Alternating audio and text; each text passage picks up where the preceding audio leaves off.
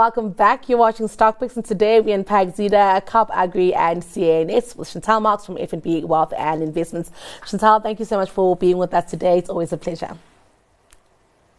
Hi, yes, it's fabulous being with, with you as well. And I'm, I'm looking forward to covering some stocks that might have ended up in people's portfolios, mm-hmm. um, maybe in small quantities, and they don't really know what to do with it right now. Absolutely. Let's talk about why you have gone with these small caps as well. Uh, that's also uh, a leaning that we don't often uh, talk about. Yes. So, I mean, these stocks were, all of them have one thing in common, and they were unbundled from bigger companies for a variety of reasons. And what made me think about this was Quilter's announcement yesterday that it's going to put out an odd lot offer to smaller shareholders. Quilter, of course, was unbundled from Old Mutual a few years ago. Um, and odd lot, odd lot holders are basically people who hold less than 100 or 200 shares, depending on how the company defines it. And a lot of us, have ended up being odd lot shareholders of some of these companies that we've received. Um, there are smaller companies. This is an area of the market that I am quite passionate about, so I'm very excited to, to talk about them.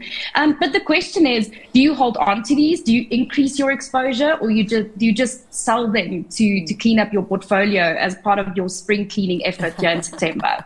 Very exciting stuff. Let's start off with Zeda and bundled from Barloworld. Uh, they do integrated mobility. It was a new term when I, I heard about it uh, from uh, the CEO, Chantal, but I'm keen to get your thoughts uh, on this on this counter. Yes, so so the main business is car rental and fleet management. So the car rental businesses we will know um, from when you get off at the airport and you need to take a drive somewhere. Um, you will go into Avis or Budget, and those are the brands that um, are owned via a master licensing agreement with Avis Budget Group International by Zeda. Um, car rental is such an exciting area at the moment in South Africa because we still have a recovery taking place in business travel and international travel. And that's really where these guys do quite well.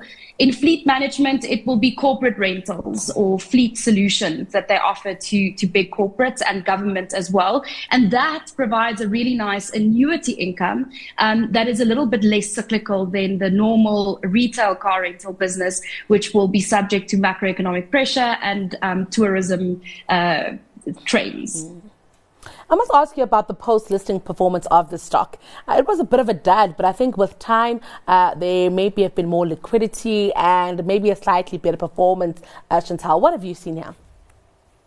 Yes, it was exceptionally disappointing because when we heard about the unbundling, we actually valued the company as a standalone entity. And at the time, we had a fair value for the company prior to listing because you don't know how the company is going to perform um, once it's once it's unbundled. We had a post-listing valuation of about 23 rand on the stock, and it started off on 14 rand and then just trended lower from there um, to the point where it was it was trading at around a three times forward PE based on our calculations, which is exceptionally cheap and undervalues the, the business meaningfully. Um, but I think that what we are seeing, particularly in the small cap and mid cap space, is that we're struggling to find incremental buyers. So um, people who come into the market and get excited about a story um, and really start buying those shares and bidding those shares higher to more reasonable valuations. Um, what's happening is what, what a catalyst then ends up being is either the company's reported has had several good reporting periods, so where they report really strong numbers and the market starts taking notice, or a, an international or bigger company comes and actually buys them out. And I think for for Zeda, one of one of those things could happen for it um, over the next year or two. Um, and in either event, I think investors will be able to benefit from um, a, a, a more realistic valuation being placed on the company. Also interesting here is the debt that Zeda owes to Barloworld. Uh, is that a barrier in any way in the valuation of the company? It is seen as intergroup, I think, is it? Well, yeah, I mean, they the, part of the unbundling had this complicated debt structure, but um, Zeda is highly cash generative at the moment, so they're paying back that debt pretty quickly. And as they're paying back that debt, their finance costs come down and profitability p- improves even more. I mean, when we made when, with our initial valuation, this wasn't something that that gave us sleepless night, um, but it's definitely something that's cropped up in commentary um, when investors are talking about it. So perhaps uh, for investors to gain more comfort, they want to see that debt pile come down um, quickly um, and meaningfully before they start getting involved in Zeda as a standalone entity. Before we move away from this one, I'm keen to get your thoughts on new energy vehicles and Zeda's model. Um, at some point, uh, maybe not in the short term, but maybe the medium to long term, there may have to be a complete asset overhaul. Uh, I'm wondering if that's uh, something that is on investors' minds. So I don't think it's something that investors are particularly concerned about at the moment. I mean, churn in these um, these rental vehicles are quite high because no one wants to drive a really old car around um, when they go to to a car rental company, and it opens up the company to liability. So my thinking is that there'll be a gradual approach. So it will probably match market penetration locally. Um, so as we see market penetration for EVs pick up, hopefully because we have better electricity reliability, um, you should see that fleet uh, gradually also move into the, the EV space. Interesting one. Let's move on now to a Kaap Agri. Uh, this is an agricultural company, but they've recently moved aggressively into fuel. It's a very interesting, uh, you know, part of the business. Talk to us about it, Chantal. Yeah, so it's more agri retail and it's more agri retail focused and it's more fuel distribution and, and retail fuel company now. So they have these big Agrimark stores in, in rural areas in South Africa where they sell everything from um, jelly beans to irrig- irrigation supplies. So um, it's it's big box format. They also have an Agri Express offering, which is a little bit smaller. But imagine Builders Warehouse, but catering to rural communities. That's basically what you are going to to find um, within the the Agrimark um, stores. They also do have a specialist um, irrigation business in there, and then this big growing fuel business where they've also been focusing on making acquisitions and um, taking it into the 21st century by adding really good forecourts and quick service restaurants as well. So a very well diversified group, a lot less exposed, I think, to the cyclicality in agriculture than what it used to be exposed to through the, the, the fuel business. But then, of course, in the fuel business, um, you do contend with um, affordability during periods where fuel prices are, are quite high. So you could see volumes under pressure. But um, I think it's very well diversified now. Um, they don't have a whole lot of debt. They took on some debt to make a very big acquisition more recently. But again, a very cash flush business, highly cash generative, and um, they should be able to pay down that debt pile uh, pretty quickly. For them, the share price performance has also been disappointing. I mean, Kaap Agri listed well before it was unbundled from Zeder and then again unbundled from PSG um, at around 45 Rand. Um, that was several years ago, and the stock is trading at about 37 Rand currently. I must ask you about margins. Uh, in my mind, Do you have said that it's cash generative here. Uh, in my mind, I possibly don't, uh, I can't think of the margins when it comes to fuel. Uh, so maybe let's talk about that. And if this is a, a, precarious place, if it's important for them to keep developing the value adds, the stores, the restaurants, mm. um, in order for them to boost the margins from that fuel part of the business. Yes, absolutely. Because I mean, I think fuel retail on its own is a, a low margin business. But um, once you get those value adds included, I mean, you can have pretty healthy margins in quick service restaurants and in forecourt. And I think that it is absolutely complementary from a margin perspective to look at that. And probably one of the reasons why the stock price has been under pressure um, in recent times as it's evolved its business model is because margins will naturally come under pressure because they've changed that business model mm. towards a, a, more low margin business. Um, but that doesn't mean that they are not cash generative. Mm. It just means that they're doing something slightly different. Um, a lot of companies in South Africa that perform exceptionally well and, and deliver very strong shareholder returns to investors are low margin businesses. Think about food retailers, for example. I mean, you're not talking about 25, 30% operating margins. It is tight. Um, so you can still make money out of these sorts of businesses. And the nice thing I think about fuel is that that retailer margin is, is, um, it's sacrosanct. It's, it's set in stone. So, um, there's no threat, I think, to that margin being eroded, um, on the fuel side at least. And let's move on now to CA&S. I consider this one to be a bit of an underdog, uh, you know, but a very, very good company, isn't it, Chantal? Yes, and the market woke up to the company more recently. I was a little bit devastated because we had started initiating coverage on the company a few months ago, mm-hmm. um, and our analysts uh, really liked it, but it took a while to get our to get our numbers out. Mm. Um, and as we were waiting to get our report out, they released results and the results were fantastic and the market set up and noticed, and we saw a really, really nice um, rally in the share price um, after that. So um, CA&S has such an interesting history because it was actually um, primarily based in Botswana. Um, it's listed in Botswana as well. Um, and when PSG took it over, they started looking at acquiring similar businesses in South Africa and elsewhere in Africa.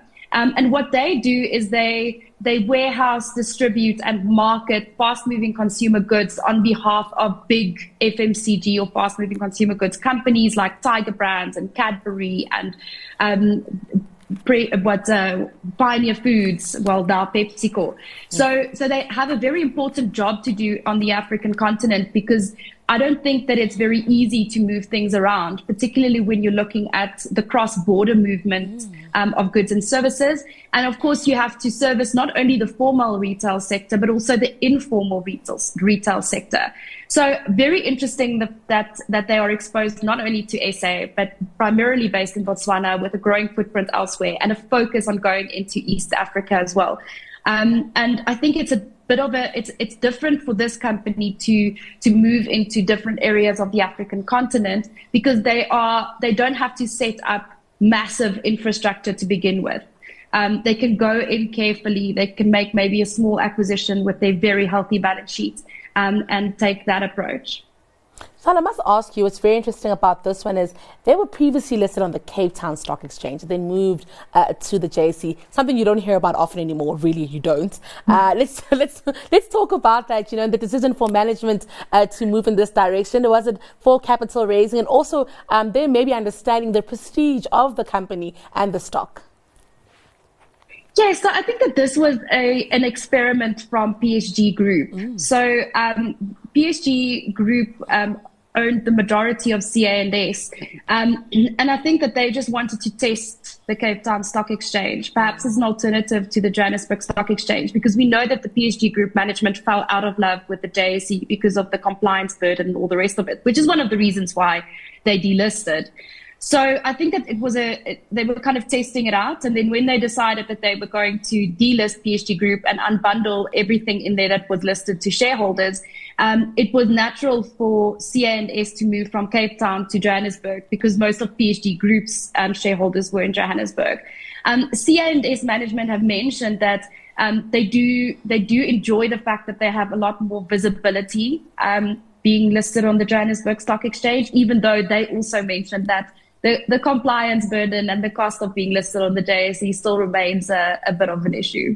It's very interesting times. Before uh, we move on from here, of course, we've mentioned that it is a consumer goods of a company, but it isn't consumer facing, is it necessarily? Not directly.